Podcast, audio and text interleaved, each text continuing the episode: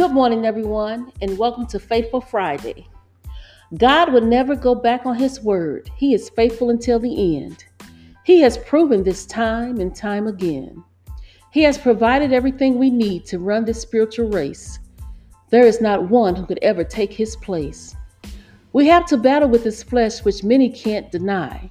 We hold on to the worldly things to which we can't say goodbye. The Word of God is food for the soul. Have you fed your soul today? There's no better time than now. Why wait? Why delay? Thank you for tuning in. Have a blessed day and tune in next week for more words of inspiration.